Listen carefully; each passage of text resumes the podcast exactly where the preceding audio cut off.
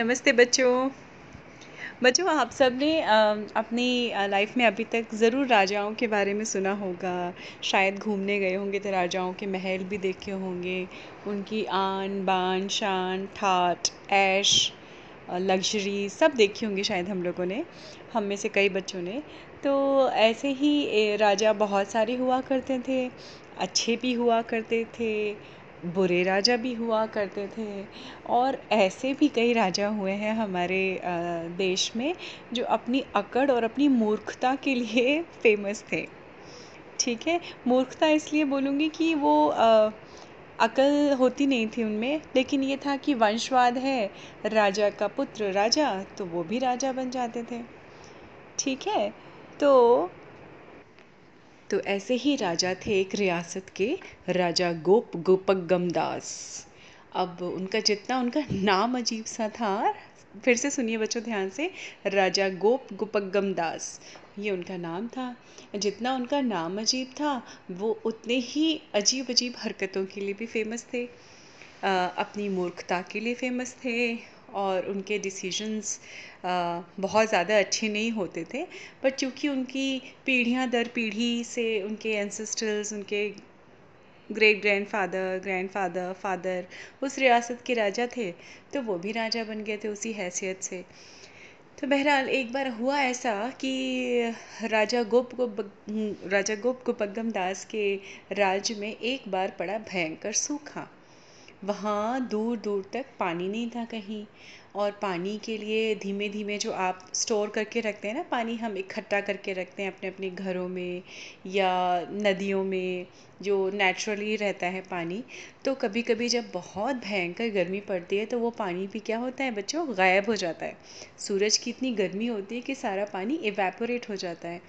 तो धीमे धीमे वहाँ की नदियाँ भी सूखने लगी थी। सारे जलाशय जो नेचुरल फॉर्म ऑफ़ वाटर होते हैं झरने, तालाब, झील, नदियाँ सब सूखने लगी थी। तो अब प्रजा को बड़ी चिंता होने लगी थी। खेती तो दूर की बात थी, शायद ऐसे लाले पड़ गए थे कि अब उनके नहाने और पीने के लिए भी पानी नहीं बचेगा कुछ दिनों के बाद। और ये बात राजमहल तक भी आने लगी थी और सारे मंत्रियों ने सभासदों ने बहुत बार राजा गोप गब्बगम दास को बोला कि भाई राजा जी कुछ करना पड़ेगा अपने यहाँ? तो राज्य में पानी की बहुत कमी हो रही है। अब राजा थे अकड़ू। उन्होंने कहा हम्म, चलो एक बार काम किया जाता है। आप सब अपने अपने विचार हमारे समक्ष लेके आइए। हम डिसाइड करेंगे हम निर्णय करेंगे कि हमें कौन सा विचार अच्छा लगता है और वो ही किया जाएगा। तो पहले राजगुरु बैठे हुए थे उन्होंने कहा महाराज मुझे ऐसा लगता है हमें एक हवन करना चाहिए और पूजा और हवन से हमारे इंद्र देवता प्रसन्न होंगे और बारिश करेंगे। तो महाराज ने उनकी तरफ़ देखा एक तिरछी नज़र से और बोला हम्म, हम क्यों किसी को प्रसन्न करेंगे? जिसको प्रसन्न करना है वो हमें प्रसन्न करें हम किसी को क्यों प्रसन्न करेंगे? तो महाराज की बात सुन के राजगुरु तो भाई चुपचाप ही बैठ गए। तभी उनका एक मंत्री था जो उनका चापलूस भी था, प्रधानमंत्री, और शायद थोड़ा मूर्ख भी था। उसने कहा, महाराज, गोप गोपगम दास की जय हो। महाराज, मुझे ऐसा लगता है आपके कोष में बहुत सारी स्वर्ण मुद्राएँ हैं। आप इन चार दिशाओं में चार सिपाहियों को भेजिए और उनके पास कोष दीजिए। आप उनके पास धन दीजिए। स्वर्ण मुद्राएँ दे दीजिए और उनसे बोलिए, जहाँ से भी मिले, महाराज का नाम दे और पैसे दे और पानी खरीद के ले आए। तो अब महाराज जो अकड़ू थे, उनकी गर्दन और अकड़ गई। महाराज गोप गमदास खुश हुए। उन्होंने कहा, ठीक है मंत्री, तुम्हारी बात मुझे जच गई। ठीक है, चलो, भेज दो सिपाहियों को चारों दिशाओं में, उत्तर दक्षिण, पूर्व, पश्चिम, नॉर्थ साउथ, ईस्ट, वेस्ट। हर जगह मेरे सिपाहियों को भेज दो और याद रखे कि जो भी पानी लेके आएगा, उसको उचित इनाम भी दिया जाएगा। अब ये खबर पूरे राज्य में उड़ गई कि भाई सैनिक, चार सैनिक चार दिशाओं में जा रहे हैं और पानी की खोज में जा रहे हैं। तो कृपा थी राजा की और हमारी जनता जो थी वो थोड़ी सी मायूस भी थी। थोड़े से आशावान भी होते हैं जब आप एक ऐसी परिस्थिति में होते हैं, जब आपके पास करने के लिए कुछ होता नहीं तो आप थोड़ा सा उम्मीद बाँध के बैठ जाते हैं कि शायद शायद कुछ अच्छा हो जाए। तो सारी प्रजा ऐसे ही बैठी हुई थी। बहरहाल, वहीं पर जो है, राजा के राज में ही एक ठग भी रहता था। ठग जानते हैं बच्चों आप लोग? ठग होता है, चोर भी होता है, बेवकूफ़ बना के लोगों से पैसे ऐंठता है। ठीक है? तो वो उसने उसके दिमाग में एक आइडिया आया। तो जो उत्तर नगर में सैनिक जा रहा था उत्तर की दिशा में सॉरी वो थोड़ी दूर गया होगा और उसको अचानक वहाँ पे आठ दस लोगों की भीड़ दिखाई पड़ी और वो लोग ऐसे एक आ, बोल रहे थे मुझे दे दो मुझे दे दो मुझे दे दो। तो इसको बड़ी जिज्ञासा हुई घोड़े पे बैठा हो फटाफट फटाफट वहाँ भाग के गया। उसने कहा हम्म मैं यहाँ पे आया हूँ मैं राजा गोप गोपगम दास का मंत्री हूँ। मुझे बताओ क्या है, मैटर क्या है, क्या बात है। तो जो ठग था, उसके पास नीचे एक स्क्वायर आप कह लीजिए, स्क्वायर शेप का कुछ रखा हुआ था, मोटे से कपड़े में लपेटा हुआ। तो उसने बोला, अरे, क्या बताऊँ अच्छा हुआ आप आ गए, आप एक महान राजा के महान सैनिक हैं। और ये आपको पता है, ये ना, जो मेरे पास रखा है, ये है ब्रह्मा जी का वरदान, पानी का बीज। उसने कहा, है, ये क्या होता है? मैंने तो कभी नहीं सुना। तो उसने कहा हाँ मैं यही तो बता रहा हूँ। ये देखिए, सारे लोग मेरे पीछे पड़े हैं, पर ये मैं सिर्फ़ एक महान राजा को ही भेज, दे सकता हूँ। क्योंकि इससे पहले या इसके बाद ना कभी पानी का पेड़ लगा था, ना पानी का पेड़ लगेगा। तो ये राजा गोप गोपगम दास के हाथ में ही दिया जाए और वो जैसे ही इसको ज़मीन पे रखेंगे और पानी का पेड़ निकल आएगा। और तुम, आपके राज्य में तो भाई पानी की कोई कमी नहीं होगी। ऐसा मेरा नहीं, ऐसा ब्रह्मा जी का आदेश है। ये सुनते ही सिपाही की तो आँखें चमक उठी। उसने कहा वाह ये पानी का बीज है, पानी का पेड़ उगेगा। और वो सपने देखने लगा दो मिनट के अंदर ही कि वाह राजा तो मुझे माला माल कर देंगे, सारी मालाएँ मुझे दे देंगे, सारा कोष मुझे मिल जाएगा। आह, मज़ा आ गया, मज़ा आ गया। उसने कहा कड़क के कहा उस ठग से। ये पानी का बीज मेरे हवाले कर दो, बाँध दो मेरे घोड़े पे, पीछे। मैं लेके जाऊँगा इसको, अभी के अभी राजा के पास लेके जाऊँगा और लो, उसको हज़ार स्वर्ण मुद्राएँ दे दी। ठग ने वो मुद्राएँ ले ली और मन ही मन खुश हो गया कि बेवकूफ़ बना दिया।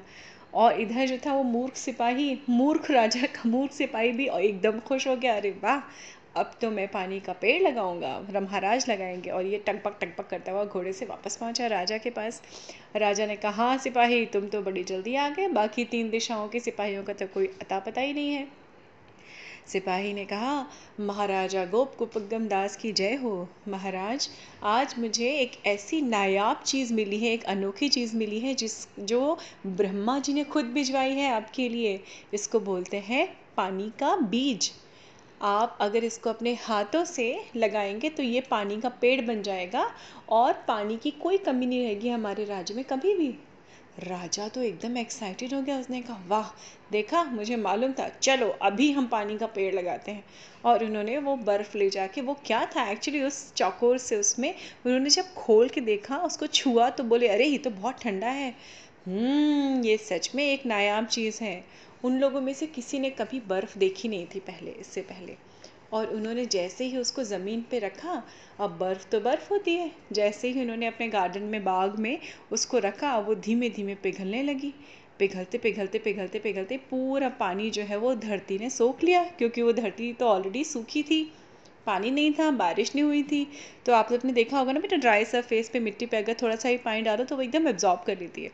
तो वैसे ही वो पानी चला गया। अब राजा को तो बड़ी गुस्सा आई। राजा ने कहा, इस धरती की इतनी औकात कि राजा गोप कुपगम दास के पानी के बीच को निकल गई। निकालो, खोदो इसको, अभी खोदो। बुलाओ जितने मजदूर बुला सकते हो, बुलाओ और मुझे मेरा पानी वापस चाहिए।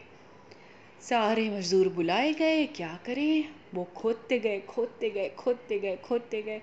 अब पानी, कोई ऐसा तो था नहीं कि पानी का बीज था जो मिल जाता। लेकिन खोदते खोदते, क्या मिला? खोदते खोदते मिल गया पानी। और वो पानी क्या था? कुछ नहीं था, बस वो नदी के सॉरी ज़मीन के अंदर जो पानी के स्रोत होते हैं, वो पानी था। और वो क्या बन गया उनका? खोदते खोदते वो बन गया एक कुआँ। और राजा ने अकड़ से क्या कहा? वाह वाह, देखा? ये ज़मीन की, इस ज़मीन की इतनी औकात नहीं थी कि राजा गोप गोपगम दास का पानी हजम कर जाए। निकाल लो इससे जितना पानी निकाल सकते हैं। और लोगों ने खुशी खुशी पानी निकालना शुरू किया। अब वो एक्चुअली में क्या बन गया था? वो बन गया था कुआँ। तो दुनिया का पहला कुआँ ऐसे बना। और फिर उन्होंने बोला कि हम्म और देखा जाए और भी हमारे पानी का बीज देखो कितना बढ़िया है कि पानी ही पानी है। और उसके त, उस तरह से एक राजा की मूर्खता के कारण भी एक अच्छा काम हुआ।